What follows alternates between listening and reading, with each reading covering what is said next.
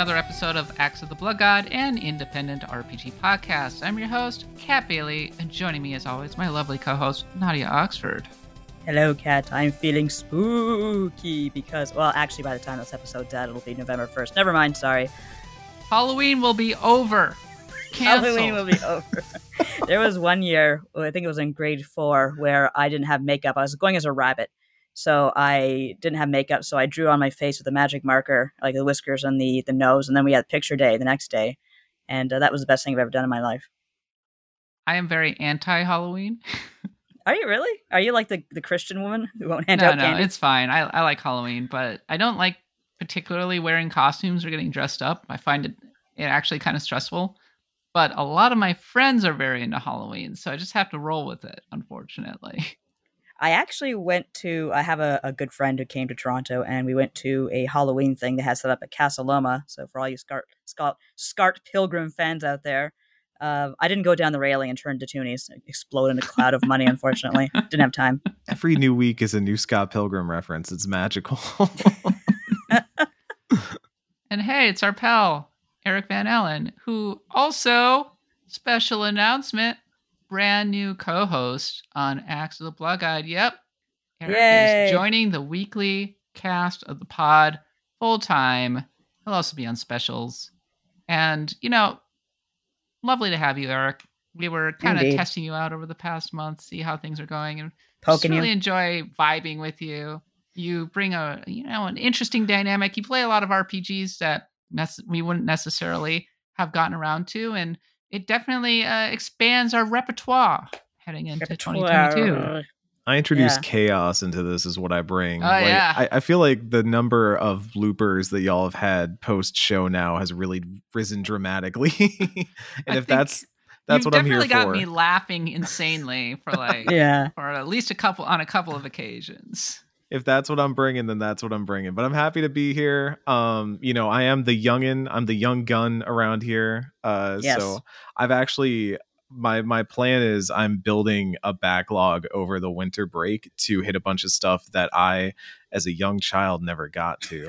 so if y'all if y'all got some critical please. reading, so if y'all got some required reading, I'm gonna do my winter break homework and and get to work on that. But yeah, I mean, I I, I I do tend to like the the Fallout New Vegas and the Vampire the Masquerades and stuff. So I'll try to bring a little bit of that The energy. janky stuff. Or you find the random indie RPG that we hadn't really been thinking about. So Oh yeah. I mean, hey, I've got another one this week. Oh, I'm excited.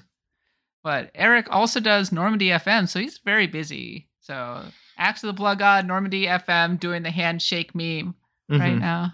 I mean, we're doing Final Fantasy X right now over there. Uh, this week we just got to the part where you fight Seymour Guado, and that that game still incredible. Like I bold claim, I don't think Final Fantasy has had big moments like that in a long, long time. Nope.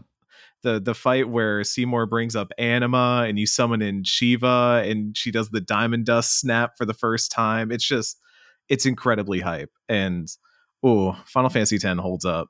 20 years later holds up.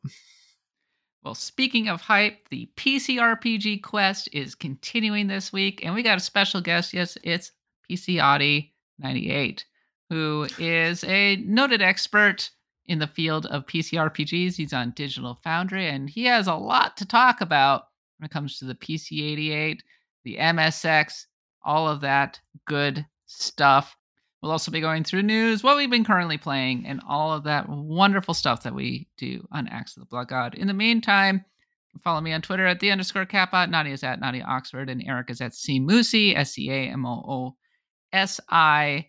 And we are on Twitter as well with Axe of the Blood God, Blood God Pod. BloodGodPod.com is our website.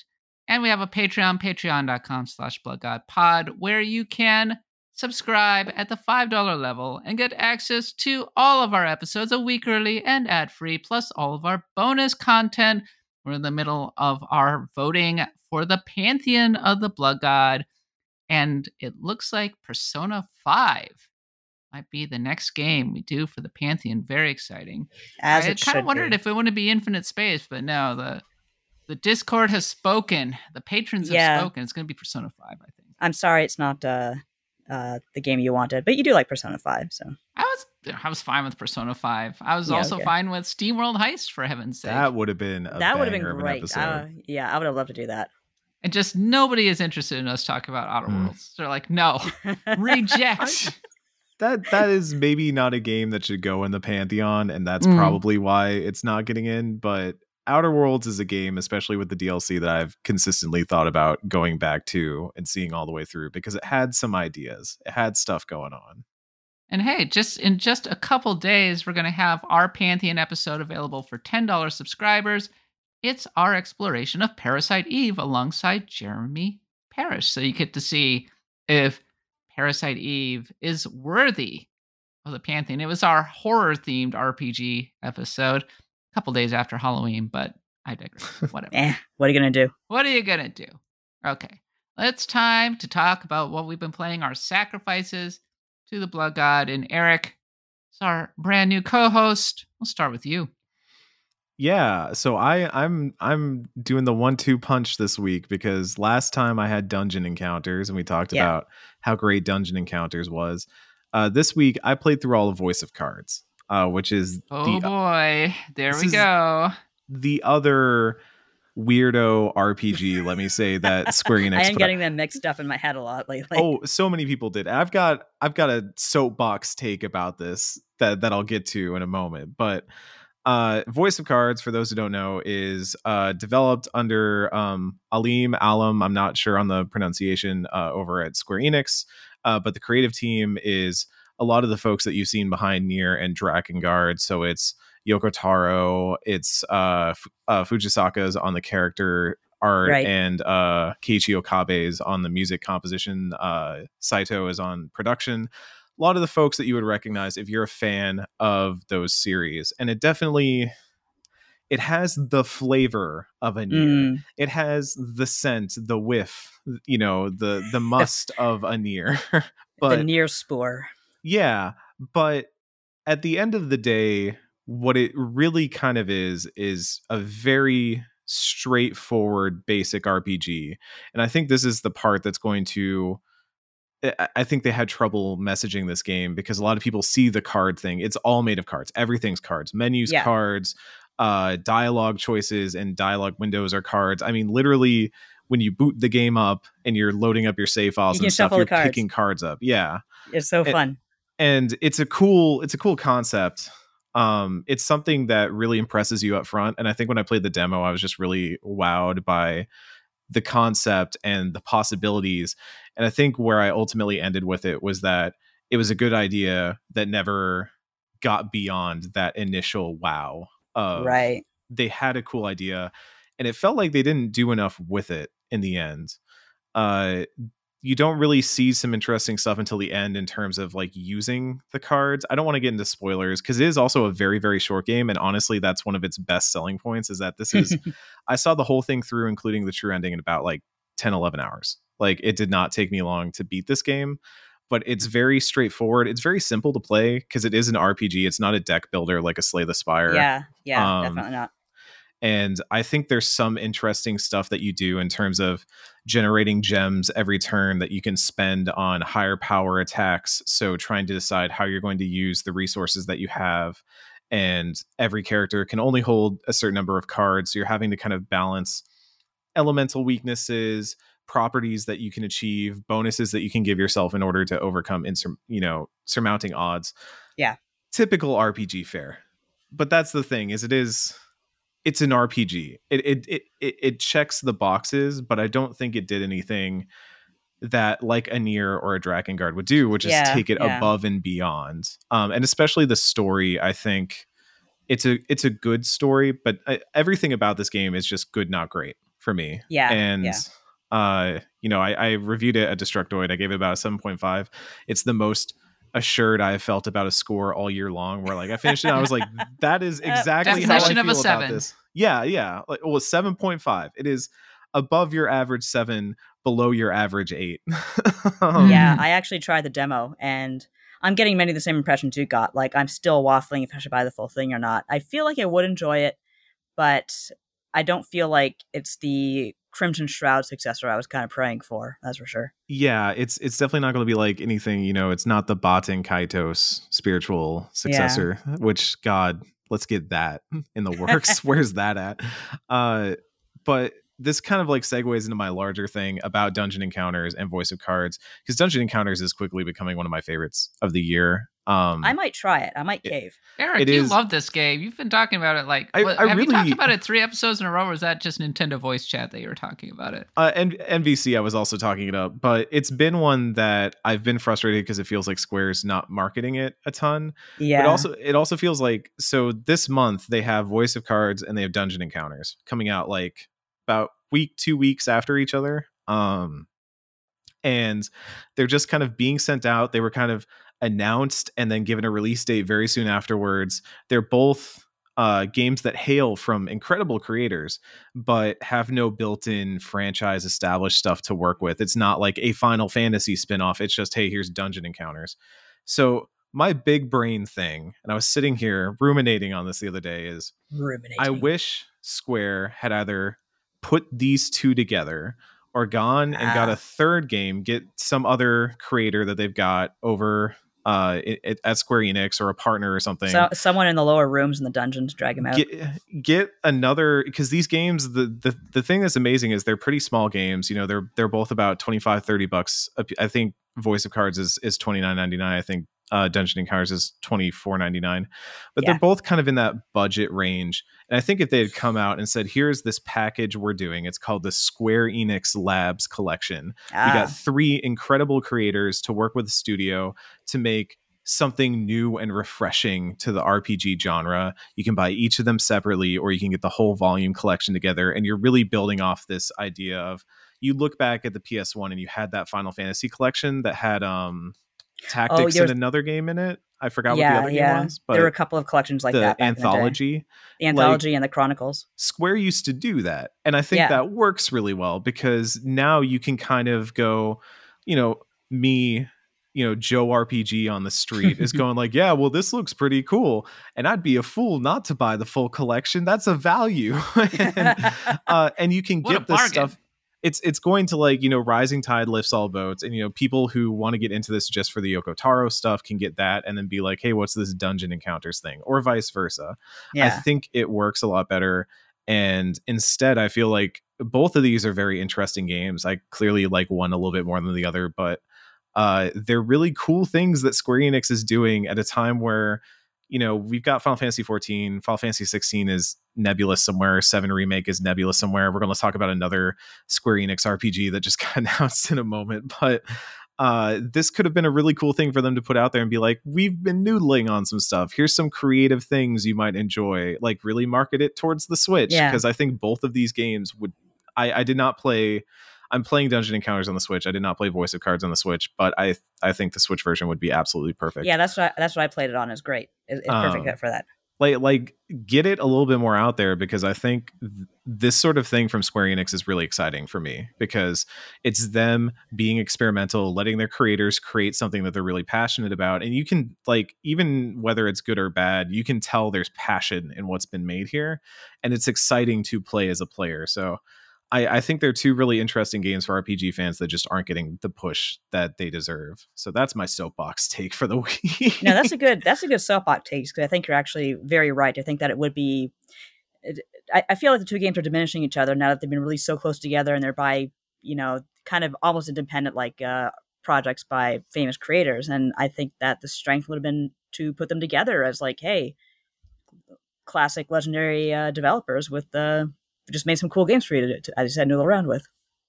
Every time I yell about dungeon encounters on Twitter, some new person is like, "What is this? This looks amazing. I've never heard of this." And I'm like, "That's why I'm doing it because Keep someone's got to do it." that and Wildermyth are my hills that I'm dying on this year. Good hills to die on. Yeah, yeah. Uh, and on top of the good decisions I made, I also made a bad decision this week. Oh dear, Eric, why are you making bad decisions? I reinstalled Cyberpunk 20, 2077. womp, womp. Tim Rogers' favorite game. Yeah, no, uh shout oh, I haven't seen to, those yet. shout outs to Tim Rogers. I've been working my way through his uh action button review. Uh uh, which I opened up and was like, oh wow, a one hour review. That's really short for Tim. Wow, I might actually get through that one night. As it turns out, as as if you watch the series, that's because it's got kind of a choose your own adventure style going on, and it's much much longer. so I'm working through it, but I'm not reinstalling it because I think I'm going to like it. I'm reinstalling it because I want to see what a year has looked like in mm. Cyberpunk because they've been fair. patching it, they've been adding some free content.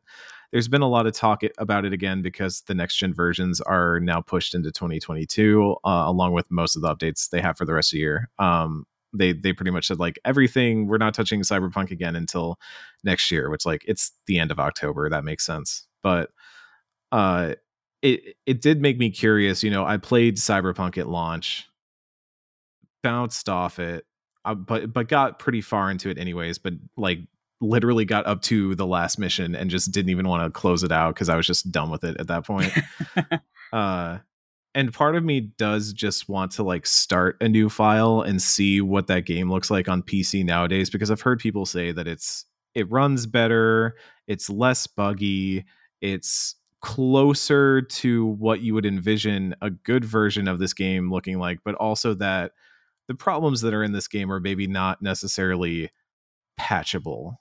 They are things right. yeah, you would have you would have to break this game back down to its component parts. And one one direct thing I will lift from Tim here is that you have to think that like CD Projekt Red had to make Witcher 1 and Witcher 2 before they made Witcher 3. And even though I am a very big fan of The Witcher 2, um I I can see some of that in this game, but I'm also just it's it's so much game.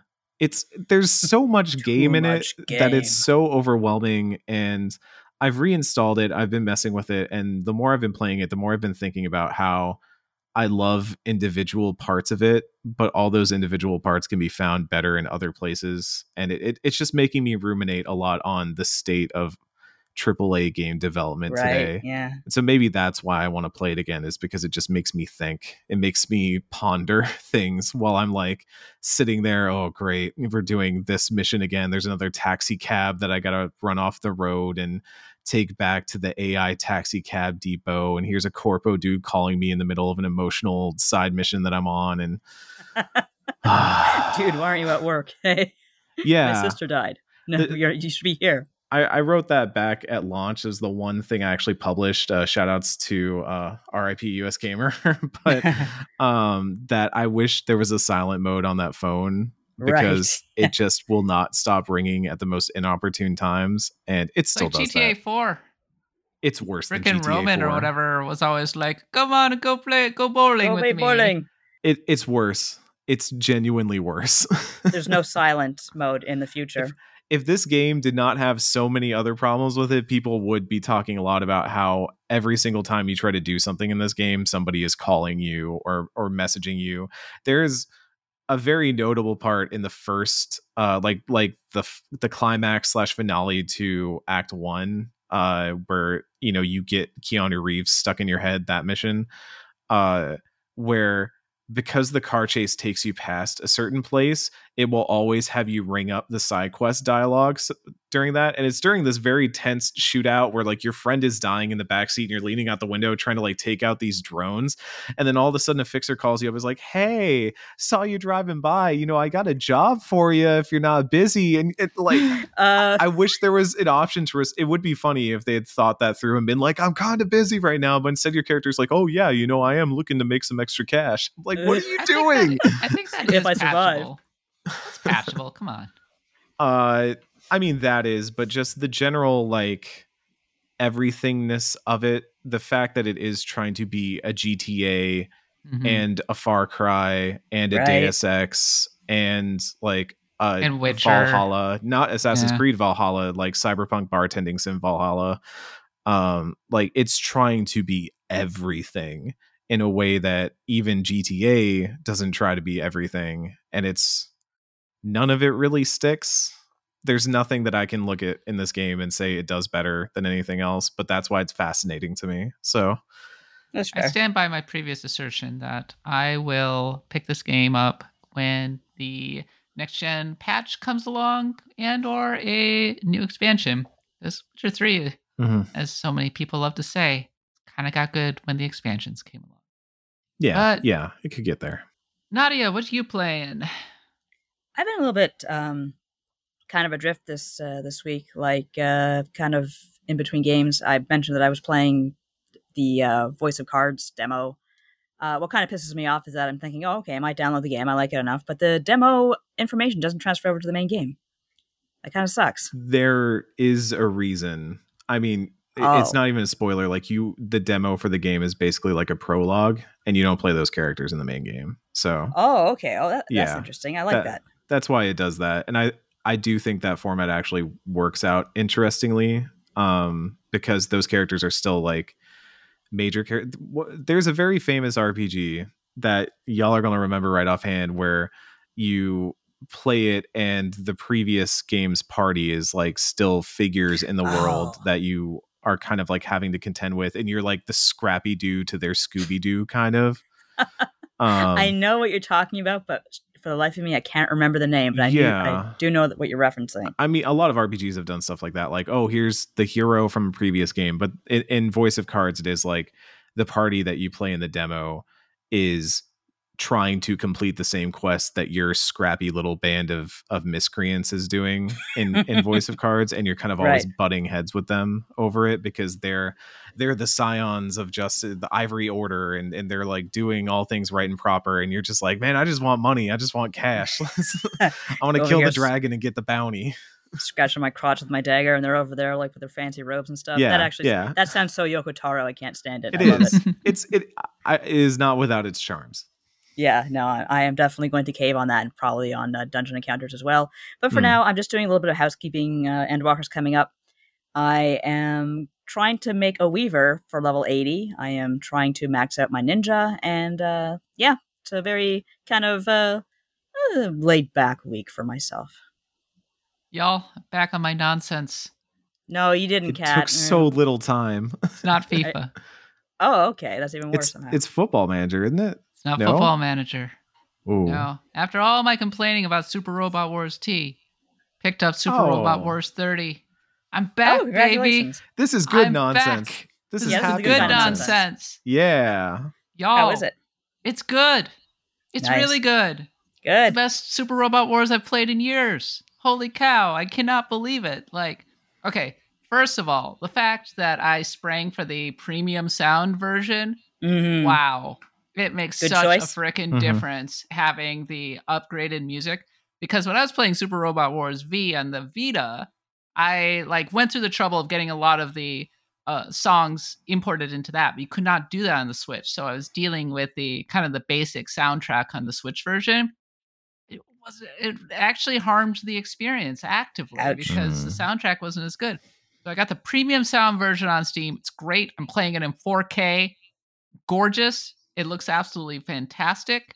This one has Victory Gundam in it from the very start, and I haven't had a Victory Gundam since the late 90s. This series hasn't been in there. So it feels fresh and new in a way that SRWT simply did not. Mm. And they play around with the structure. Like you have this big capital ship that you can upgrade. And the way you upgrade these capital ship uh, changes things like you can earn more money from killing enemies or you have you launch with more morale or that kind of thing. So there are like some interesting decisions to be made in how you upgrade your actual battleship and of course you can upgrade the battleship itself to attack and everything. And then also there's like an open-ended mission structure where you are like going around in an actual map and choosing the missions that you end up playing it's very different Okay. Mhm. Okay. and I'm just going, wow, this okay, this is terrific. Like the the graphics are so much better. I am a big fan of the OG units. I'm into the mission uh, selection. It's bringing back a lot of the classic. It has a classic Super Robot Wars vibe. It feels like I'm back on the PlayStation 2, but also it's gorgeous. I'm really happy. I'm so sad that probably I'm going to have to noodle away at this game for like the next 2 years or whatever because I got to play other games like Persona Of 5. I got to finish Persona 5 finally. But yes. but uh, Super Robot Wars 30 had like a concurrent, an all-time peak concurrent of seventeen thousand on Oh, Steam wow. the other day. That's really good. That is That's really, excellent. really good. Yeah. It was For- big for enough that game. we were talking about it over at IGN, and people were like going, "Oh, check out this thing," and I'm like, Catch the I- ambassador. "It's the most. This is the most available the series has ever been in North America. Like it was in English with V, X, and T on the Switch." But this one is like straight up. You can just go on Steam, get the English version. It's great. Strongly recommend that you do it. It's a great entry point into the series. T isn't bad either, especially if you aren't as burned out on those on those particular shows as I am. I was just really let down by like its incorporation of like Cowboy Bebop and everything that I've Mm. already mentioned. I'm still noodling my way through T, by the way. I am on the second to last mission, and the second to last mission is absurd. It had me go through, I think, three waves of bosses. Like I just, Oof. I like I beat the giant, huge, insane boss, and I was like, okay, finally finished this mission. And then another boss showed up, and I was like, oh, by the way, if a unit attacks, a unit only gets one attack on this boss, and then they withdraw from the map. And so it's just like, what? good lord. Okay. I mean, I'm granted, I picked the hard route, so still, That's- still, that's a lot of I was just like, okay, this game, it's it's making me work for it, but still. So I'm in a Super Robot Wars mood, y'all. It's a been giant robot. the game, the series that I've been playing for 15 years, pretty much nonstop, just going straight from one game into the next. That is Wow, that's what I've been exciting. playing. You're selling me on wanting to like finally get into this series though, because I like the big robot, but also when you started talking about battleship upgrades and being able to like kind of open an admission structure, if you if you got one step further and said now the robots can date and kiss, then then I, I would be I'll buying play. it on Steam right now. You would see me on camera purchasing it on Steam. Polyamorous Gundam. The fun thing about uh, Super Robot Wars is if you like mecha anime, there's so many secrets and Easter eggs and interesting things to find, uh, interesting paths to unlock. Uh, there's a lot. There's a lot to this series actually, and this is the 30th anniversary celebration of the series. It originally came out on Game Boy in 1991, so long ago, and you just had Wow. Mazinger and Getter Robo and the original Gundam, and it seems like they're going a little bit extra with this particular entry, showing some love to the series that is now 30 years old. And you know what? I'm here for it. It's been too long. All right, let's continue on to the news and our top story. There was a state of play. It was mostly forgettable, except wait a minute. Square Enix, tri-Ace, surely we're getting a new Valkyrie profile re- uh, announcement. Surely we're getting, I don't know, Final Fantasy 16 or something. No, it's another Star Ocean. What am I kidding? When I saw the tri-Ace logo, my heart jumped for you, Kat. Uh, I saw the tri-Ace logo and I knew instantly that would be a Star Ocean game. Come on. that is never making a Valkyrie profile. Are you serious? You don't know though, like Star Ocean. That's another example of them resurrecting an old franchise the way they did with ActRaiser. So I'm I'm Good up for for whatever they're selling here. I, mm, Star but Ocean just came out recently. It's not been resurrected by any stretch, stretch Yeah. of the imagination. they're picking the dead body up so they can hit it better with the stick. It's stick. like back Weekend at Bernie's, but for RPGs. They're like, Okay, it's really fair. hard reaching down with the stick. Pick him back so, up like, so we can hit I, him again. I'm not really a huge Star Ocean fan, so I didn't know it was still quite active. I thought it was I thought it was like a dead franchise, or at Why least like Star Ocean not Valkyrie profile? Nobody cares about Star Ocean. I, I know a couple people who cared, but I I would have preferred a Valkyrie. If you care about Star Ocean, send me an email at cat at bloodgodpod.com or a DM on Twitter at the underscore catpod and tell me why you love this series. or an angry at on Twitter because I'm sure you're gonna get a couple of those. Because I went, and I so okay. When I was putting together the Pantheon, I was like, well, maybe we should stick a Star Ocean on here. And I looked at the rankings of Star Ocean. Everybody put "Till the End of Time" at the top of those rankings. Mhm. "Till the End of Time's horrible. That's not a good game. oh dear. It's one of the most boring RPGs I've ever played. Are you kidding me? Wow. No, I I've, I'm really not into Star Ocean. I don't know a lot about it, so that's why I said, well, I think it smells special, but I don't think I don't know if that's going to happen. you know, excited for that non John non John Bon Jovi that's at the helm of that ship doing doing like his Cut weird Rain pose. Xenoblade. I'm sorry. It's I I couldn't even tell what was really going on, and also the footage they showed was a little rough. And I thought Yeah. it was the stream at first, and then I watched it on multiple different videos and streams, and I was like, "Oh no, that's that's just the Oh, dear. footage." oh no, that's just footage. uh, yeah, it, I I don't know if me as a person who has only ever played the demo of Till the End of Time and was like, that was an RPG, sure, and never touched the series again. That did nothing to sell me on it being a reason to want to play the series. And I, don't know. I, I'm happy for any Star Ocean fans who maybe have hope at this point, but I don't know. We're gonna make enemies with the Star Ocean subreddit now. well, who knows? You know, this whole uh, uh, other than Eric, you and I weren't really big into to Tales, and all of a sudden it's like, hey, Tales is actually pretty cool. Maybe this this will be the same thing with Star Ocean. Tales Who was knows? always better than Star Ocean. Okay, Okay, Ma- now you're yeah, speaking okay, my that's language, fair. but it was Vesperia and Tales of Destiny Hmm. always immediately better than Star Mm. Ocean. By the way, go listen to our Tales rankings uh, over on the the free feed. Okay, so Yes, there is a please. Star Ocean subreddit. There are 4,000 members and 45 are online right now. So there are 4,000 people who care enough about Star Ocean to actually go into the subreddit. to yell about it online. Guess how many comments the video for Star Ocean 6 got? 18. I'm guessing Three. 18. The answer is three. wow. really? Three people were very excited about Star Ocean 6.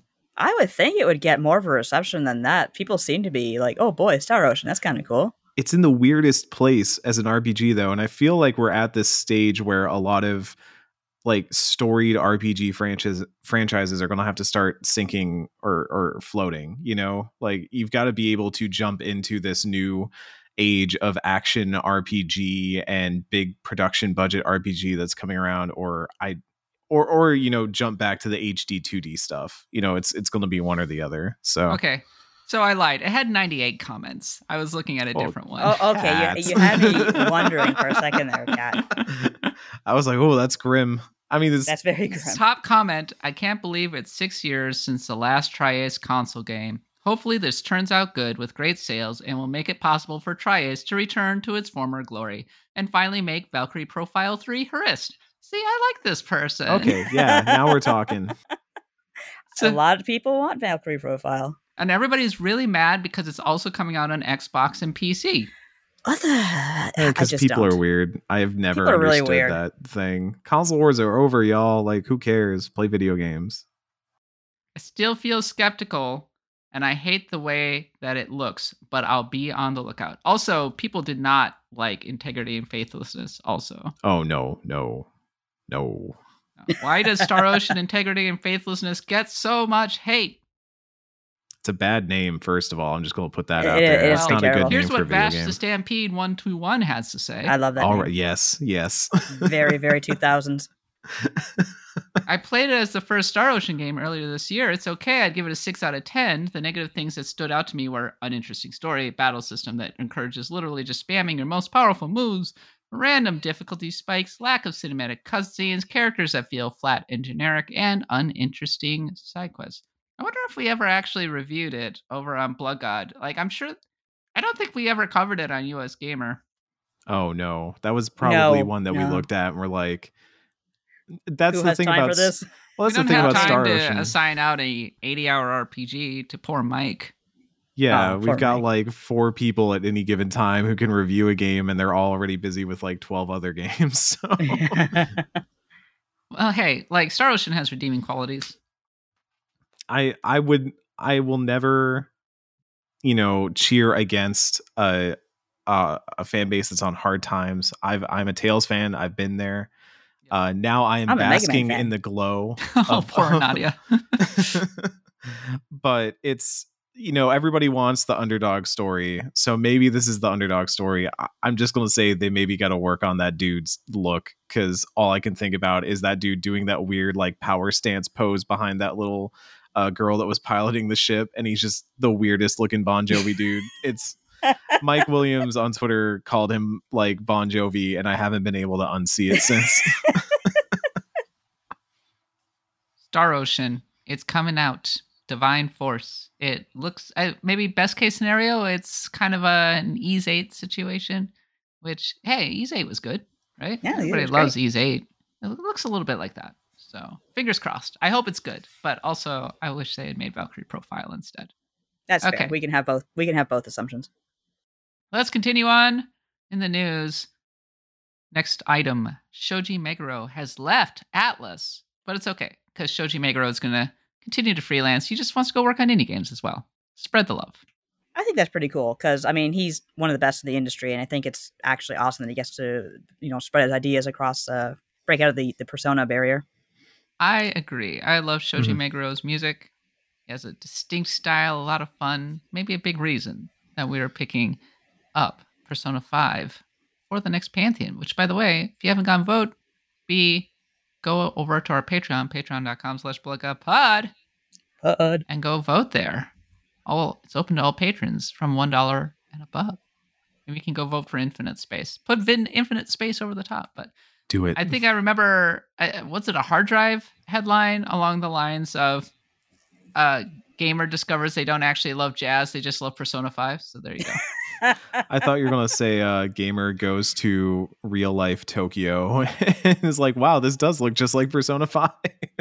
goes to Shibuya. yeah, Y'all, people are really mad about the N64 emulation on Nintendo Switch.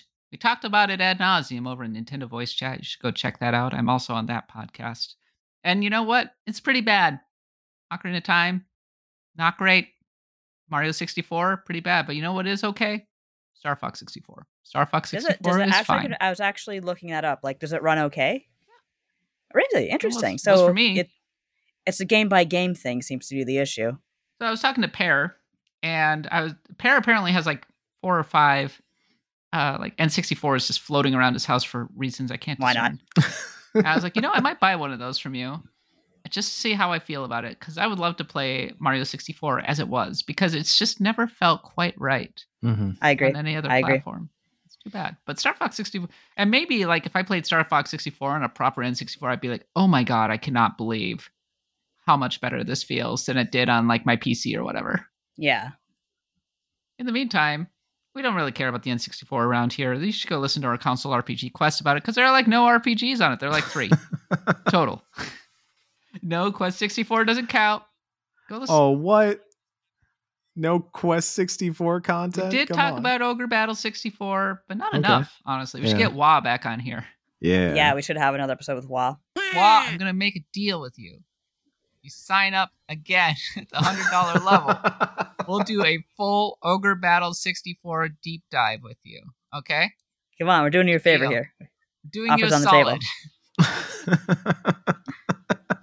solid. Oh, Valexia is next up on here, though. So Very Okay. exciting. okay, but yeah, the Genesis is fine for the most part. I was playing Yeah, Sonic 2 on it, and having a good time, and also it has uh, some good games for RPG fans, including Phantasy Star 4 and Shining Force. I'm Mm. sure that we'll be getting to at least Shining Force at some point.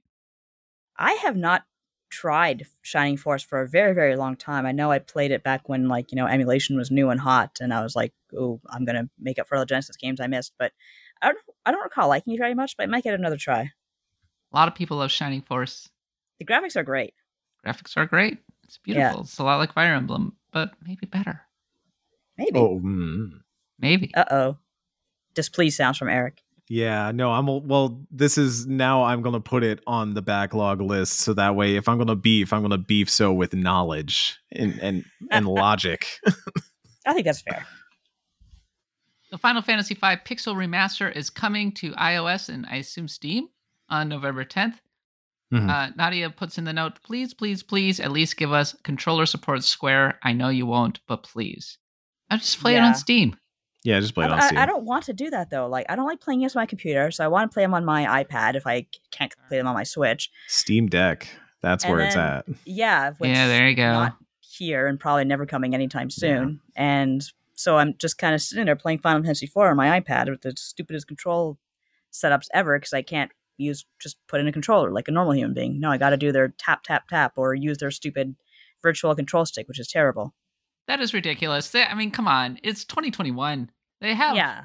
Bluetooth controller support for freaking Fantasian. Come on. Mhm.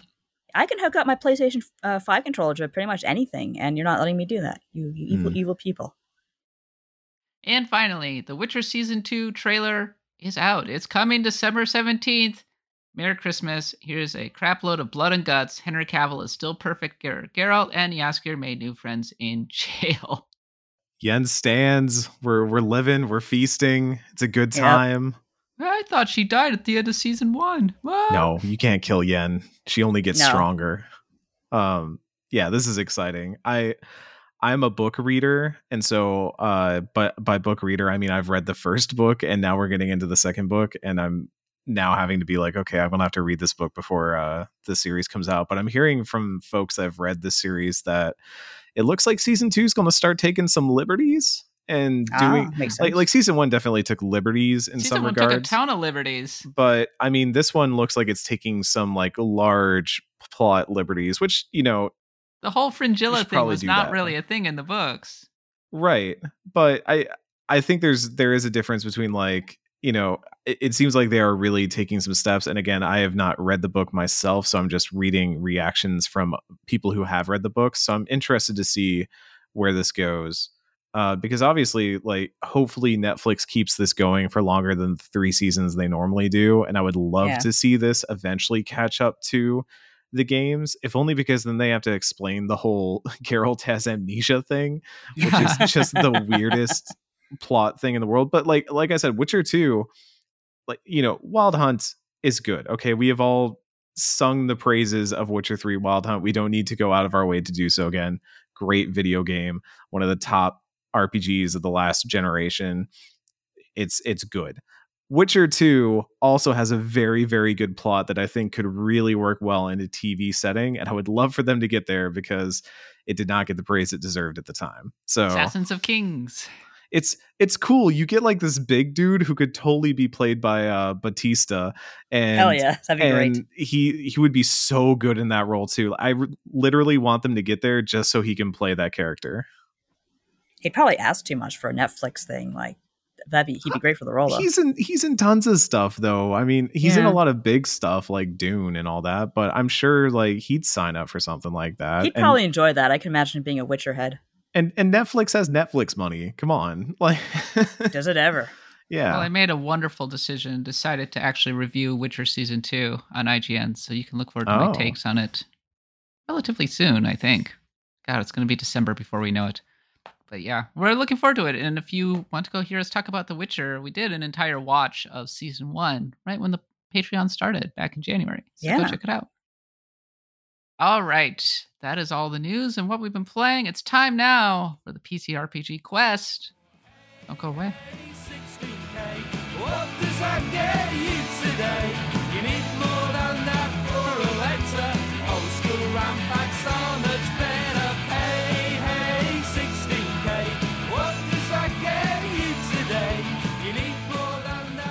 Okay, it's time to continue on with the PC RPG Quest, our ongoing series in which we explore the history of RPGs on its formative console, PC. But of course, the PC takes many different forms, as we saw across our previous episodes. Mostly, we've been exploring the North American PCs in the 80s, but now let's jump across the Pacific.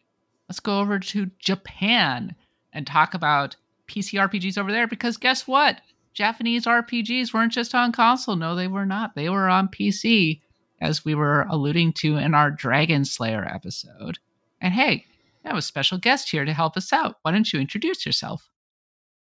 Yeah, I am Audi, PC98 Audi on Twitter. I'm from Digital Foundry, most famously, I guess. Uh, also run my own localization company called Sekai Project, which does uh, visual novels mostly, well, and also RPGs from Japan to English. And I guess you had to come to Norway to find someone to talk about Japanese RPG. That's how it works, right? It does, yeah. Audi, tell me, like, why are you so passionate about Japanese PC games in particular? Because I have no friends, Kat. That's why. Aw. Don't say No. that. We're That's your okay. friends. You got us. We're your friends. Yes, now I do. It's very nice uh, to be here finally. Uh, no, so my introduction to JRPG probably came via the MSX. Uh, I had a neighbor that inherited a Dutch MSX, believe it or not, from a neighbor. And uh, I used to play C64, Amiga, uh, NES when I was a kid. But then, circa 1990, uh, that, my friend Tom moved down the street and he had this fangled little thing called the MSX, which I had never seen before. And uh, one of the games he played on there was a game called Rune Master 2, which is a Compile dice RPG of all things. And it just kind of opened my eyes to a world beyond, you know, the C64 was very European. Uh, most of the games were very European, which I'm very proud of today. Uh, but they are of a special structure and of special interest. And uh, throughout my life, I just got uh, specifically via the video game music scene. I got very interested in Japanese video games and very involved. So, long story short, uh, that was kind of my introduction into the video games industry in the 2000s. Was uh, producing and helping out with video game music in Japan, and that led me down this rabbit hole of working with people that were involved with the PC 98 specifically, but also the 88 and the MSX. So, just via osmosis and talking to these original developers. Um, you know, I became very familiar with the topic of Japanese uh, home computers. And how much of an RPG fan are you? Oh, that's a difficult question. Today, uh, I don't know how much today. It's been a while since I played uh, a full RPG. Uh, but back in the day, I was very invested in them, especially when um, I'm trying to remember kind of my favorites back then. But Secret of Mana was kind of like a formative game Mm. for me. It was a game that really taught me a lot about life, Yes. as funny as that sounds. But there was a sense of camaraderie and unity to that game, which I don't think has been well enough explored in video gaming or in conversations about mana. Um, from Secret of Mana to Seiken Densetsu 3, I think there's a lot more to talk about there. Oh, I could talk Uh, about but- Secret of Mana for, for like for years. You don't understand. And then this episode Yeah. became a Secret of Mana conversation. yeah, right? Good night, I everybody. guess I guess we need to book another episode for that. Uh, I have lots of stories about that because I used to work with Kikuta, and he has a lot of opinions. Yes. Mm. Worked oh my god. several Okay, we, we, we got to schedule this Kat. well, when we inevitably try to put Secret of Mana in the pantheon, we'll get Audi on here. Yes. Uh, I'll get uh, Kikuta as well to share some words. Uh, I still talk to him quite a lot.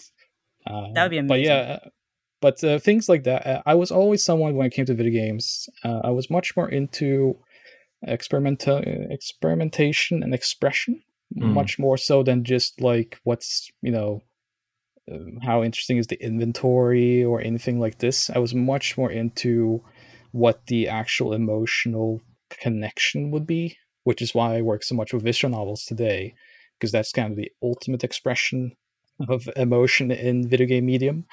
Uh, and I try very hard to produce, you know, good visual novels with people in Japan.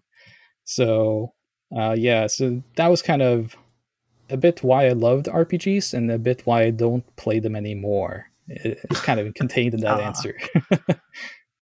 Do you have a favorite RPG that came out in the 80s on Japanese PCs, PC 88, MSX, either one?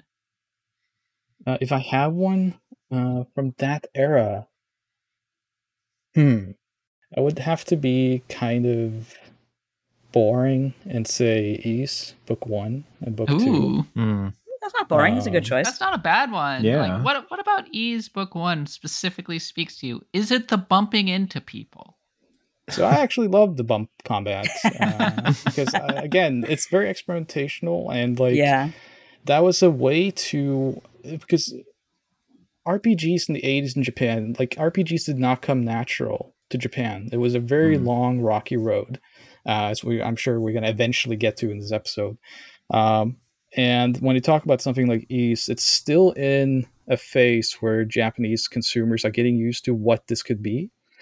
And the bump combat was a way to kind of open up the genre further because reflexes and timing and things like this, it can be a pretty big learning curve for people who haven't haven't played video games, uh, or you know, especially when it comes to home computers. The clientele wasn't young children with you know superhuman reflexes still. Mhm. Uh, it, it was primarily the salaryman or the you know fresh out of university teenager young adult uh, and they were not going to be playing games late at night that necessarily required a- lot of investment physically. So that's one of the reasons why I really enjoyed looking at something like Ys. Is just looking at that bump combat and of course the music. Yeah, I actually uh, interviewed Yuji Horii some years back, and he was talking about Dragon Quest, and he says one of the reasons Dragon Quest flourished in Japan and why he wanted to flourish is because it's not a game that requires really, uh, you know, intense reflexes. It's just anyone could move at the speed of a story, basically. hmm when I met uh, Hori-san, it is many years ago now. Uh, for Oh, some cool. reason, he kept talking about like the history of nudity in games. Uh, I did not bring up this topic, but he did, and uh, Just been I was stewing uh, for a perplexed while. by his uh, uh, encyclopedic uh, knowledge of this. Uh, but then I also learned, of course, that he was one of the uh, kind of uh, forefathers of that kind of content. Uh, so uh, maybe not so shocking, but uh, you know, Hori-san um, definitely is the godfather of the the true Japanese RPG, right? Mhm, and he was someone that looked at Ultima, Wizardry, all those games, and figured out all the things that people don't like in Japan. Like all the things they don't like about the RPG, let's just strip that out Yeah, and let's contain it in a much more simple package and take out kind of taking out the fundamentals of what RPGs actually are uh, when you look at them from like a D&D nature, right? Yeah. He took Yeah. that all and threw it in the trash because that doesn't appeal at all. And you know, then we get Dragon Quest, which you know is basically the beginning Yeah, and you of add a- what a splash is of, uh, you had a splash of uh, manga influenced style from Akira Toriyama, which certainly helped a lot to help the game stand out. it- yeah, it was definitely Dragon Quest was definitely a subject matter of like kind of legitimacy coming to video games because you also had the unfortunate uh, human being that is uh, Sugiyama did the music, and he was a film composer. Yeah, who passed away. Uh, but his music legacy you can still talk about, and uh, you know he was a film composer, and I mean a classical composer in every sense of the word and that brought a sense of legitimacy to video games as a whole, hmm which you That's a know meant point. that this medium uh, transcends now the game centers and this kind of pastime activity. You know, it's becoming almost you know legitimate. I guess you could say. You know, it's interesting that you mentioned how uh, RPGs did not come naturally to Japan, which I, I, I think it's interesting just because, with the caveat that I'm not Japanese. I mean, certainly Dungeons and Dragons were popular in Japan in the 1980s, and uh, people like Hori and uh, Sakaguchi were fans of games like Ultima and Wizardry.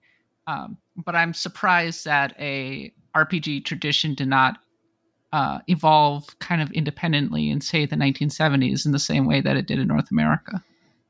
So I think uh, what you're saying is true, uh, but is true for the 1980s with D&D in Japan because uh, you got to kind of when you look at I guess to get into the topic of the matter when it comes to like Japanese home computers and the RPGs on it, when you go back to the 70s, the 78 around that era, home computers were primarily developed in America, like the Apple II, things like this, and it was uh, exported to Japan and uh, elsewhere in the world.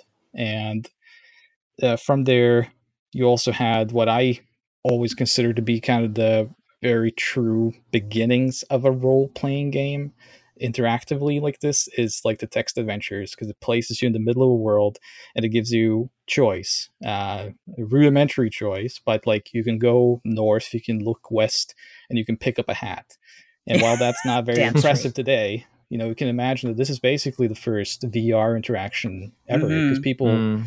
can imagine for someone in 1978 typing into the computer pick up hat and then the computer tells you that they picked up the hat it's like you know that's half Half-Life Alyx right there Um, but when it came to actual localization and software support in the uh, 70s uh, what i discovered when i talked to a lot of people who worked on like pc 88 and 98 was that these computers the apple ii had very simplistic um, ability to showcase Japanese later on. I think they had like a special Apple II uh, W or something that had like Japanese support, but it's I guess for lack of a better term, it's not a matter of just changing a system font, right? You need higher resolution and you need a different type of processing to showcase Japanese characters. So the ways of which they hacked in support for this, both from a fan standpoint and from official standpoint, in an era where you don't have localizers like today, by the way. I mean, in the 70s, Japanese to English and vice versa was not uh, common today, Yeah. you know, plentiful, but back then, especially on a technical level, uh, very limited. So that's kind of the origins of then the the home computer because Japan uh, is entering a bubble economy. Uh, Mhm. There, you know, there's a new middle class with money. There's a new government which needs um, modernization because of all this new money coming into uh, society, and so there was, I think, at the most there was about 40 different manufacturers of home computers by 1980, um, which is just every time I worked in Japan, go to like a place and I see Lode Runner, I just remember always seeing like a new box with a new machine on it because Yeah. there's like 35 versions of it. And uh, this was a, obviously a huge problem. So it all got consolidated down to three. About, I mean, unofficially, it was like the uh, Fujitsu uh, FM7, I think it is. And then you have the Sharp X1 hmm and then of course NEC's PC 88, which is you know PC 98 and 90, uh, 88 is my love. Uh, so then you so now you have fundamentally thanks to NEC in particular entering the home computer market via a new middle class with money and uh, saying you know this is a new tool you can archive you can maintain your schedule your finances you can do all these things but suddenly you have a new toy in your home, which is very private, uh, mind you, because no one else is going to want to jump on that. It's not like a Famicom later on on Yeah. a shared TV. It's a very private. Still to this day, home computers are private space, right? So you have this um, with Japanese support, and of course with the ability to process numbers and letters uh, at a much higher grade than the home consoles. And the software that was being produced was primarily from America at this point because uh, software developers in Japan were not that plentiful. and Most of them were um, coin-op developers, game center developers. Yeah. So a lot of this was funneled kind of back into the in, very specific interest field of programming. Um, again, you're talking numbers, talking math, talking word processing, rather than um, you know reflex-driven game center specific, uh, you know, bespoke PCBs and all this stuff. So it falls kind of natural. What didn't fall natural though was the RPG because that was kind of you know when you think about it text adventures rpgs that's the natural platform or natural software for this platform because it is all numbers and hmm it is all stats which is being processed better on the computer faster um, but when you talked about d&d uh, i remember i spoke to i'm trying to draw the name from the top of my head and i'm terrible with names um, i know what my name is uh, Hank uh, Hank Rogers. well, what's Hank my Rogers, name? A cat. Uh, but and there also is a cat on one of your cameras I saw. So yes. There are many cats nice on to this have a- podcast. At least Yeah, two. they- They sneak in and out. great, great. I love animals. Uh, but yeah, Hank Rogers. I met with Hank Rogers a few years ago, many years ago now, and I remember. And Hank is. I do you guys know who Hank Rogers is? Oh yeah. Yep. Worked So, on for- uh, bulletproof software.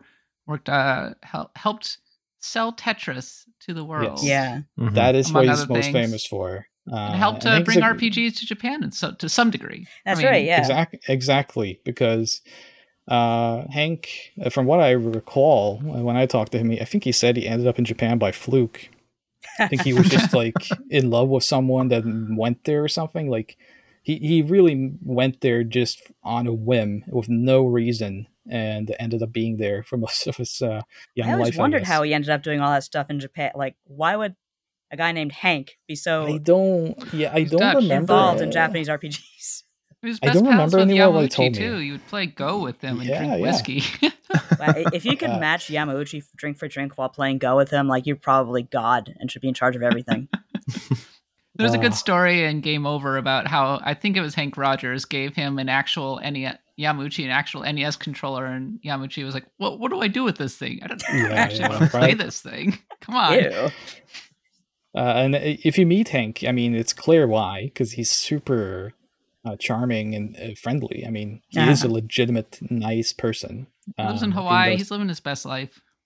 I hope so. It's been so many years since I spoke with him, and I, I met him like twice, I think. Uh, but I do remember we talked about this specific topic because he is very important to the topic. Uh, because he went to Japan on a whim, and one of his favorite hobbies was playing D and D, like real life D and D with his friends. Uh, he went to Japan and was like, uh, "Where do I find people playing D and D here?" And he couldn't find them because Ah, no one played it. Circa, I think he went there in 79, 1980, and it really was not a thing in Japan yet. Uh, he did, I think, eventually, I think he told me he found people like in Osaka, and people from Okinawa would know it because of the military. Uh, the Right. American military had like stations around there. Uh, but in Tokyo and those surrounding areas, it was extremely hard to find people, A, that knew about it, and then b if they knew about it they always had this like weird impression of d&d as like oh, that's like the people that's like sitting by themselves together in the dark room pretending to be other people it's like That's Are you pretty much how it is. Yeah, yeah. yeah which is what it is in essence but in japan it just uh, i wouldn't say criminal but by that time the people the few people i've heard about it i think i'd heard about it in like gossip magazines or something as like this nerdy pastime from america where people pretend to be someone else. And you know uh, it should be noted that you know japan very much up until the 1980s was still a nation of rebuilding itself. And Yes. everyone had a place. You know as a citizen you had a place and you had the identity of you know a worker uh, um, a um, a boss whatever you had and so the concept of escapism while today i think one of japan's kind of issues somewhat in the society uh, escapism in 1980 was not uh, based around role playing escapism as it is today and would become throughout the 80s. It was very, you had a set role, and the idea of wanting to pretend to be someone else uh, didn't fall as naturally. It's not that they don't have anything like that, but from the concept of D&D, that wasn't natural. Uh, that was something Yeah. that kind of with the video games like Ultima and Wizardry, which was kind of the only software in 1980 as the new machines were coming out. That, that was kind of the only thing you can localize because it's the only big stuff being produced uh, Hmm. while they were waiting on their own software houses to build, start up for this very new venture. Um, and while Ultima and Wizardry is popular and you know remain popular in history, I always felt like when I look at what the results are of that popularity from Japanese developers and from speaking with them as well, I always tend to hear more about what they didn't like and kind of took out when they made their own software rather than like what was in Right. you know the early editions. Interesting. Uh, so I'm always like, it's not that they didn't like it. That's me being a little bit funny, maybe, but like, it is always like they were looking from it from a completely different perspective because an American developer, a European developer would look at this and be like, well, you're the main character and you're building yourself up and Yes. you are taking, you're you're the one stepping into this world. So it's, it's you. And that's one of the first things I think Japanese um, developers took away was the sense of like ambiguity around who Mm. you are. That was very Right. set in stone in the Japanese role playing games, especially early on. It's like, no, no, you know, you're a Jeffrey, and you know, you are this person that's going to save this thing and find the treasure on, you know, Panorama Island yeah. or whatever. P.S. Your family's dead. That's so funny because on YouTube, I don't know if it's still there. There's this home video from like 1979, 1980, or something like that of a bunch of kids basically pretending to be Gundams or reenacting a scene Yeah, yeah. Mm. from the original Mobile Suit Gundam. And it's so great, you know. And I, I'm not saying that filmmaking wasn't a thing or amateur filmmaking, but there was a definitely an element of escapism there, right? It speaks to how anime in particular was taking off in the 1970s and fandom was Mhm. becoming such a thing around this time. It's, But the difference uh, between like a created character that you've made Mm. whole cloth, like imaginative, versus like something that's already been written and that you're stepping into the shoes of. Yeah, And Yeah. going all the way back when I think about those old RPGs, that's the difference, the branch that I see, along with like die kind of getting cut out somewhere in the mix too. and also i mean children in that sense you know watching tokusatsu or gundam or whatever pretending to be Ga- Kamen Rider you know um yeah there's a form of escapism but it also has to do with kind of like a child the childlike freedom that like you're still uh figuring out how to express yourself so you're just trying anything right? Yeah. uh, whereas you know these rpgs especially on the early days of home computer uh you're mostly talking about the age group of like 25 to 45 who probably is, you know maybe they still would like to go around pretend they were gundams. I'm sure they did. Uh, but i guess in society like that just what there wasn't space for that yet. I'm sure there is today. Uh, and uh, so that form of expression is, is expressionism like uh, i do think you see more of it eventually again as uh, things change. But in those early days when you look at the first few examples uh, we mentioned i talked about Henk Rogers and he you know he was there. And when he couldn't find d&d players uh, what he decided to do was he made one of the very first rpgs on the pc88 he made a game called Mhm. uh,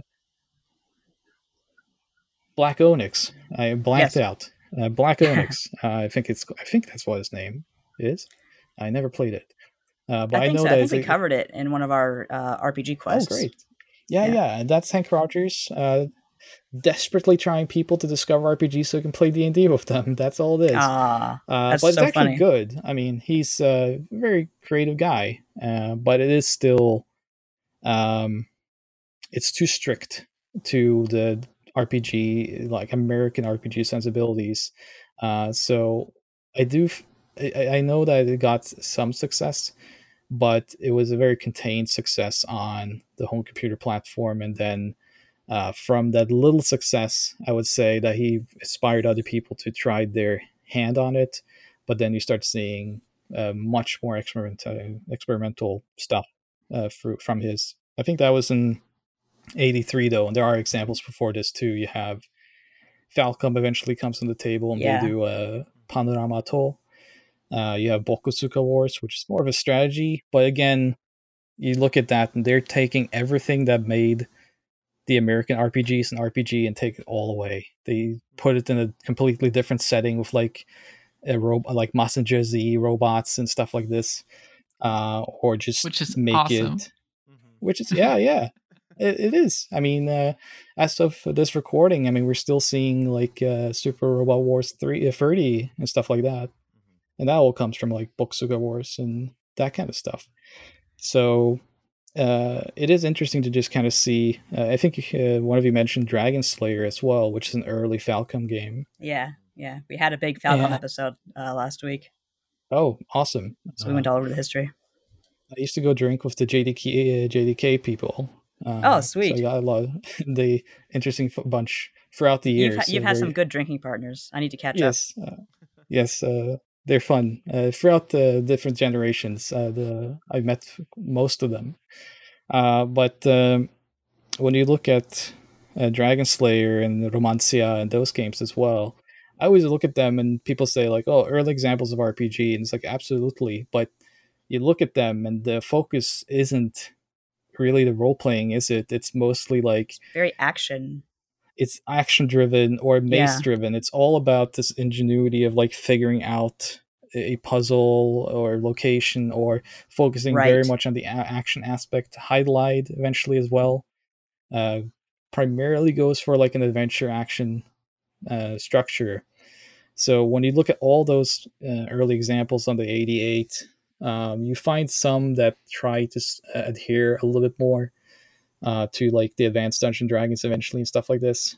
But I always look at them. It's like, yeah, they are role playing games, but when I analyze them, it feels like it's trying its best to be everything else but an RPG in the middle of it. Like it's still Right. trying to be a side scrolling like uh, uh, Romancia is like uh, side scrolling um, action and like uh, there was a Tower of Druaga, which is like a Yeah. semi RPG thing on ar- arcade. So that's an uh, attempt of like bringing a smaller, compact adventure with some RPG elements. So you just see throughout that that Ultima Wizardry, these American and European efforts, uh, they they become popular out of the necessity of putting out software so that people get used to their computers and get familiar and comfortable with them. Because whenever you have a platform, you're gonna have, you know, pastime software on it, regardless of how much you want to fight it. People are gonna get bored and want to do something else. And it's important still to kind of keep them loyal to that platform. NEC wouldn't want you to just buy one computer; they're going to make more. So it's very important for them to get you know an infrastructure in place. You mentioned that you're really passionate about the PC88. What about the PC88 in particular really draws you in? So PC 88, also actually more 98, I have to Mhm. say, uh, just because I worked with so many people that were involved in 98. So I just kind of come to love it via them.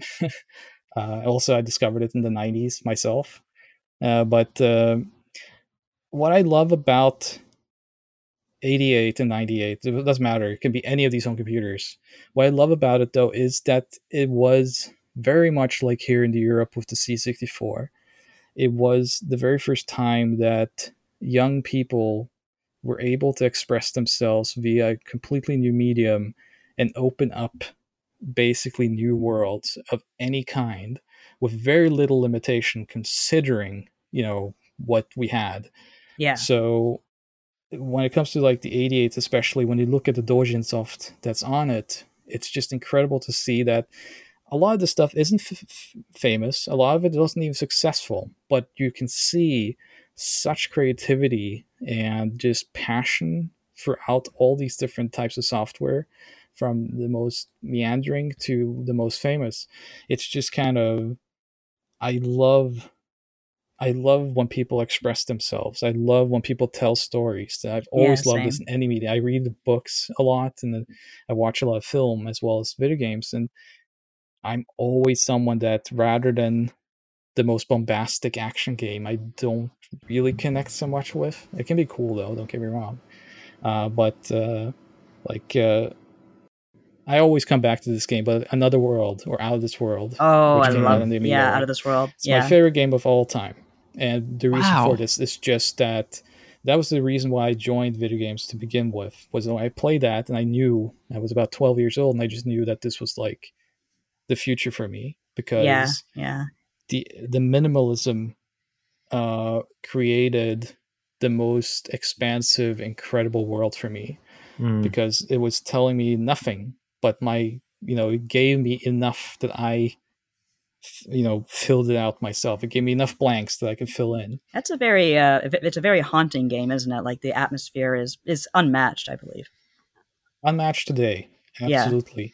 And that- the reason for that is that when you are not when it is the minimalistic approach from graphics to backgrounds to gameplay. Uh, when you're not given more than you need it, it is exactly what you need. But the reason why it becomes haunting is that it's your own personal fears and impressions that is Mm. filling in that game hmm so everyone, ha- I'm I'm sure if I talk to you about Out of This World or PC88 software, that's what I'm supposed to be talking about. If I talk to you about these games that are doing so much with so little, I think we actually are talking about very different games in in some ways because I think your impressions are going to be very different from mine, but we're still Yeah. playing the same base game. And when I look at PC88 uh, and 98, early 98, uh, there is a lot of this as well where the technology isn't there to give us everything, but you don't need everything. And Yes. that mm-hmm. that kind of freedom and limitation creates a lot of interesting results. Yeah, like we we saw this even recently. We've talked about dungeon encounters on here, which is like Yes. almost feels like a Okay. harkening back to some of that stuff in a way, and like the way that it's all so directed and focused, and also you know, like you're saying, constraint breeds creativity in some ways, and you have to come up with creative solutions to how do we make this feel like an adventure when we can't, you know, render giant 3D forests and dragons and stuff like that. But then you so quickly realize that you don't, because Mhm. we can render that fine within Right. our own imaginations. You've got a computer up in your brain already. Oh yeah, Mine's blue screen. Mine, mine's pretty updated by now, but it still works. Mine not mine Uh, on Windows Seven. You're right. Oh, I go further back than that. I'm always on a bootleg Windows 95. 95, baby. yeah, right. oh, we're so old. Uh, but uh, when you, uh, yeah, Dungeon Explorers is such an interesting game because I was very frustrated with that game's uh, announcement and discourse because it all relied on like it's uh they no one used really the word of minimalism it just said it was kind of like there are no graphics uh you know, right. right. it, it, and I'm just kind of like, yes, there are, and there's a lot more to this than what you're saying. But Mhm. Absolutely. uh, people just kind of latched on the fact that like, oh, it's this. He must have been demoted when he has to make this kind of. Da- and, it's and we were I saying think- that's his perfect project. Yes. That's his passion project, right? Yeah, there. That's all right. he wants. I would think that that's everything that. I think he Squares put and everything he learned into this, Yeah. and Mhm. that's all he needs. That was all he needed to do. And I, when I played it, I was so happy. Uh, it's not the Mhm. best game or anything, uh, but it's a return to this kind of design sensibility that an early uh, Horii or Mhm. something like uh, Kenji Eno would have made that game. You know, like Mhm. people like this is what I miss in the industry today. Mhm. hmm I'm vibing with you so much right now. this is all I have been like yelling about for the past couple weeks. It's great. well, it, it- it's the thing of like it's I, I think we're suffering from the same creative like exhaustion that like hollywood and these kind of movies are going through where Mm. We, we are lacking the individual in these projects again and to bring this back to the 88 piece Mhm. 88 again uh, i'll try my best to uh, bring us back on topic here but uh, you know it is all about like this individual creative vision to create brand new types of software at this early stage which is so interesting because you find so much done right then that you know still to this day we're you know and when it comes to systems and ui and all these things it's, not it's still not perfect but so many people had such great ideas in 1981 and 82 Mhm. and great gameplay ideas and great story elements i mean when you go into something like visual novels eventually which Mhm. can sometimes include rpg elements um, or vice versa more more likely uh, yeah, the just the form of expression on these Japanese home computers um, were unlike anything else because people were so amazed by the fact that they could visualize their creativity in this sense, and the home consoles were very, um, they were very structured. They had their Yeah. own. Mhm. Uh, you had to go through the big companies to kind of get on there the home computers didn't have this. They they had a direct line with consumers, which is why they were so expensive as well, because it was like Mhm. Yeah. ten thousand yen for a game. Uh, so yeah, I mean, it is that direct input to the game and direct communication with consumers that makes this a wonderful era, a wonderful Mhm. era of expression. And we had this in Europe as well on Commodore 64 Mhm. so which I'm sure we can do on our Commodore 64 RPG episode, which has like two. Yes. In the meantime, there was also the MSX. And I think for a lot of console gamers, the MSX was sort of this interesting myth because you'd hear about games like Metal Gear being on the MSX, or I believe even Final Fantasy was ported over Final to Fantasy, the MSX. yeah, it was Yeah. ported. Yeah, and actually, did. it's uh, MSX is not great at scrolling, uh, so it's uh, kind of chunky, but it has a soundtrack like uh, that just absolutely fantastic. It's really upgraded. It's really nice. Looks like just a big it. old keyboard, but Damn. Yeah, depending on which uh, version you have. Yeah, the sound capabilities of the MSX, if you have like MSX Audio or Moon Sound or you know SCC from Konami, could sound incredible. Sound- so, Konami was a wizard with sound. I we just oh, not yeah. appreciate it enough. Mhm. Yeah, yeah. Uh, I have stories about that too. what does MSX actually stand for?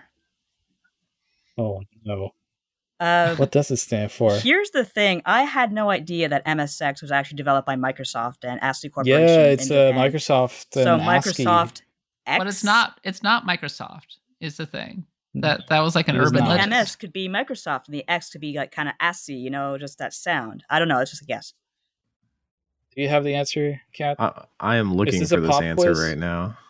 Now I'm looking. Like I have I have think no I idea. looked Okay, 'cause I uh, did the notes and I didn't really see anything, so I just It's guessed. not close enough to my keyboard to look, so you have to tell me. according to Wikipedia, leading source on the matter, uh, the the meaning of the acronym MSX remains a matter of debate. Uh, in 2001, Kazuhiko Nishi recalled that many assumed that it was derived from Microsoft Extended, referring to the Okay. built-in Microsoft Extended Basic, while Mhm. others believed it stood for Matsushita Sony. Uh, Nishi said that the team's original definition was machines with software exchangeability. I would Which- find the last I like one. that one the prob- most. The last Yeah. one is probably the most uh, Most likely. unlikely. Uh, Matsushita unlikely. Sony would not be likely just because, like, uh, the MSX is interesting because that is a we talked about this earlier, right? Where there was like forty different machines in the early Yeah. eighties. Uh, it gets consolidated down to three main ones in popularity, but not necessarily in you know um, market penetration. Such there was still a lot of machines being produced, and then Microsoft um, makes this kind of standardized spec which um, the manufacturers can follow. There's still differences between them, but the idea is that you can exchange software between any branded MSX machine, Right. uh, whether making them cross compatible or backwards compatible, uh, depending on what uh, era you're making it in. And uh, I- the MSX was no myth to me. I, as I mentioned, you know, I came to discover RPG via MSX2, uh, but uh, and it did actually have here in uh, Europe, in Spain, and in the Netherlands, it was actually more popular than the uh, at least the CPC. I don't know about C64 necessarily, but the MSX was pretty big in Spain and uh, Netherlands. But when I look at it though, so it's an interesting machine, but for the majority of its games, I find it to be more of a port system. Like I see a I, I lot of noticed that when I was putting together notes that there were, uh, whereas the PC 88 was the originator of a lot of RPG franchises, most of those were just ported to MSX. There were a few, uh, like, there were a few notable franchises, like Castlevania got its start, didn't it, as Haunted Castle or Vampire Killer, whatever, on the that was actually yeah. So? Konami, yeah, that's an interesting. It's not a really port though. It's like a early yeah, uh, open ended or like uh, almost a. Metroidvania uh, in its own right, yeah. almost. If you, that's right. That term, uh, Metroidvania. no, Uh, that too. but uh, I know, uh, but uh, uh, yeah. So I mean, the uh, NEC uh, PCs and the MSX both, I think they're both based on the Z80 processor, and so there are, you know, porting isn't necessarily the end of the world. But whenever I look at an MSX port, especially an MSX one, um, there are a lot of drawbacks to doing it on the MSX. Yeah. Um, but what made the MSX uh, profitable and popular was the fact that, uh, kind of similar to what 3DO wanted to be doing in the 90s, is that, you know, when you do this thing where you have, you create a spec template and you let manufacturers fill the market with it. Uh, what you're doing is that you're creating like a consumer based um, competition and you're driving prices down because there are a lot of different manufacturers who can do a lot of different things as long as it follows uh, the cross compatible nature of it. Uh, Yeah. Some are better than others, but by and large, the software is going to run regardless of which one you have. That's the important part. And that made it very competitive in pricing. Uh, where, because uh, we didn't even talk about how much these computers cost, but I think an NEC computer, a PC 88, would probably run you about ten thousand dollars in 1981. Uh, so that's before inflation. Uh, and then because the games were produced for a very specific lower uh, popular market, uh, the games were sold at about 9,000 to 10,000 yen. So say $110 wow. about because you know it was a more adult uh, consumer base with more money and so you make expensive games at a lower uh, production rate to make back your money uh, the msx is different because you have a market penetration that is higher because there's competitive pricing on the machines themselves uh, you can manufacture on a much cheaper floppy disk and also Yeah. cartridges. Uh, so, and they actually, I mean, Microsoft actually went towards uh, the gaming community or developers and said, like, you know, you have something comparative here to uh, game centers and uh, eventual home consoles. It's a little bit early still to compare them. But, you know, the MSX and the Famicom were always in the kind of uh, creative war, I guess, uh, at least from a Western standpoint today. You see all these Famicom games on um, MSX and just compare them. Don't know if it was necessarily like that, but there was the option. And that was the important part is that unlike the NEC computers, which were getting visual novels, adventure games, and fairly mature sensed uh, RPGs, the MSX was getting game center experiences like, you know, Hyper Olympic and Antarctic Adventure and these actual Yeah. action Mhm. games, which were responsive enough. Uh, it doesn't have scrolling hardware, but it has ways still to uh, change screen fast enough that you can have something similar or just one screen experiences Yeah. that um, makes it closer to a gaming console in that sense. So we kind of have to finish, start wrapping up. But the question I kind of have in my mind is what did the PC 88 and the MSX ultimately mean for Japanese RPGs? Because we hear so much about the, the console RPGs of the 80s and the 90s and how they uh, spurred, you know, the golden age of Square and all of that. But you also hear people say that, you know, companies like Falcom were incredibly important and incredibly influential. But especially in North America, where those games aren't as well known, I, I sort of feel like uh, maybe that's not as well appreciated. So I kind of want to get your take on this.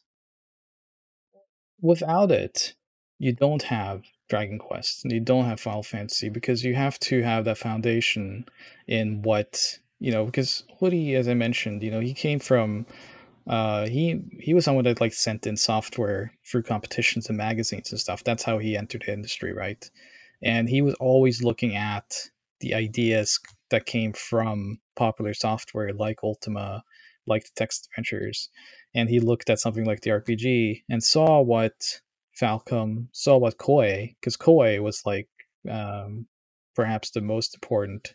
I think koei is more important than falcom in the early days because they were doing so much like experimental RPG stuff, and then Koei uh, Falcom comes afterwards and kind of um, shines it up. They make it better, to say it like that. But ultimately, you're looking at the fact that without these early days of figuring out what, because role playing games to a Japanese is means different things than what it meant to an American uh, for American role playing is and was always kind of tied to the D and D nature of it. Very much you, you in the center point of this conflict, this world, this you know setting. Uh, whereas in the Japanese RPG, we're starting to see way more and more the, this kind of uh, fairy tale adventure that you were simply taking part in, you were Yeah. controlling and interacting with, but it wasn't necessarily about you. So without laying all these foundational notes to RPGs on the home computers, you don't have Dragon Quest, which eventually becomes the Japanese RPG. So it is, in many ways, the most important part of the history because you, you start there. Um, you don't go anywhere without it. Uh, but I do think someone like Falcom, uh, as important as they are, uh, they still play to a much smaller audience until I'd say the late 80s uh, when they kind of took off. And so they were, I think Falcom was constantly someone that was studying what was kind of the essence of what people enjoyed about RPGs and fine tuned it towards uh, a little bit more of a more mature audience, by the way. It wasn't so much for children. Um, Yeah. Which, you know, was really all needed to be for Dragon Quest was introducing children to the actual RPG genre. And that is Japanese PCs in the 80s. We managed to cover all of it in 45 minutes. Isn't that amazing? Uh, in a nutshell. In a nutshell. Abridged version. In all seriousness, though, it was a very interesting time for video games in Japan, in North America, in Europe, and many wonderful franchises got their start in this particular period. If you want an even more in depth look, go check out our Dragon Slayer episode from a couple weeks ago and Xanadu and all of that good stuff. Xanadu. So essential. Yeah, yeah.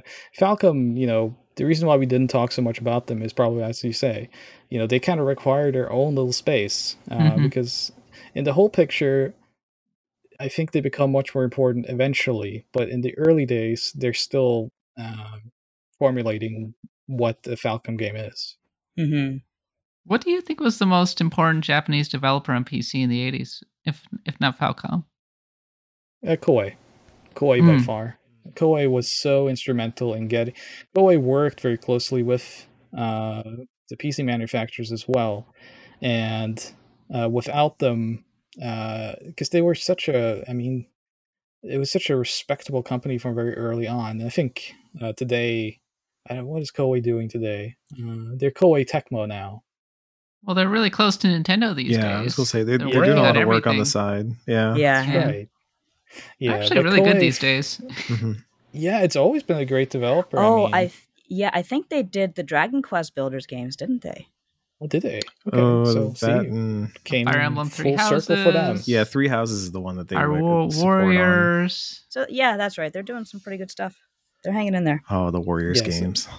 But Koei becomes such a huge part of the PC nature of Japan.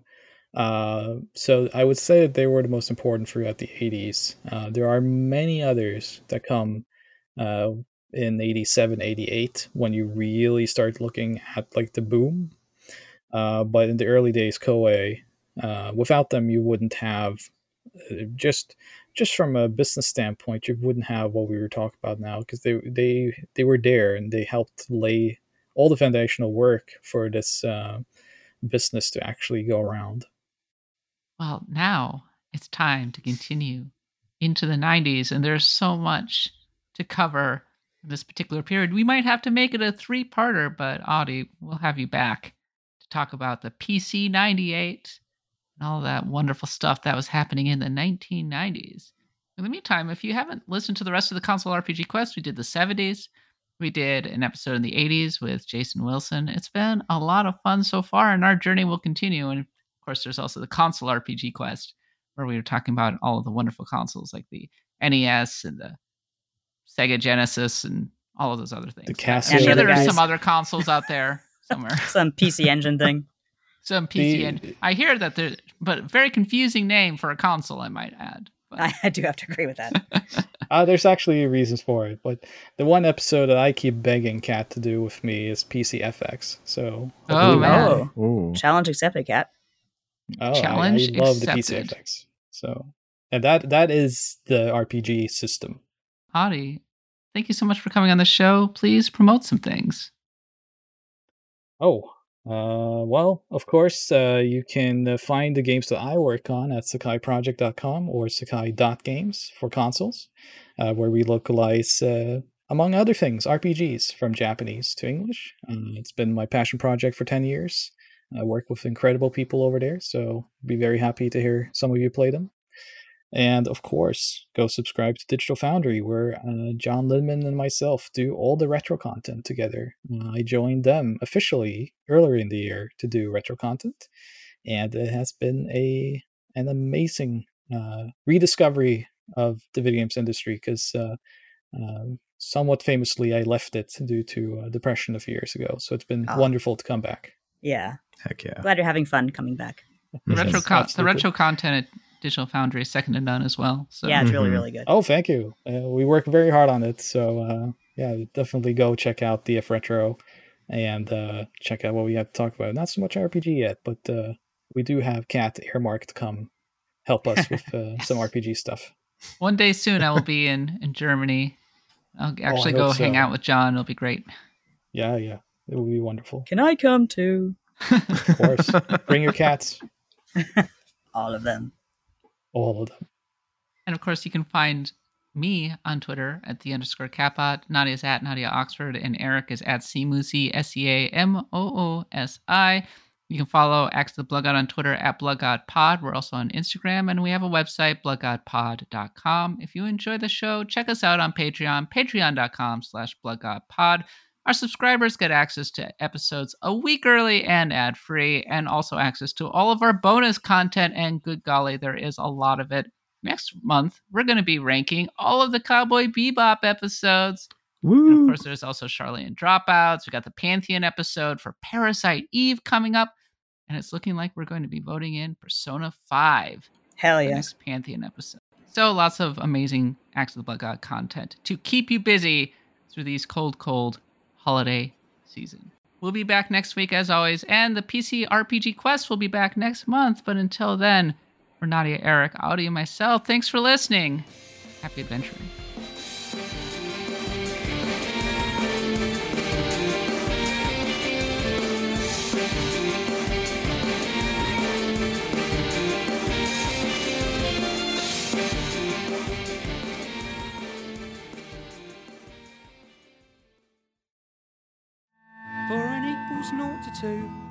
Those were the days next N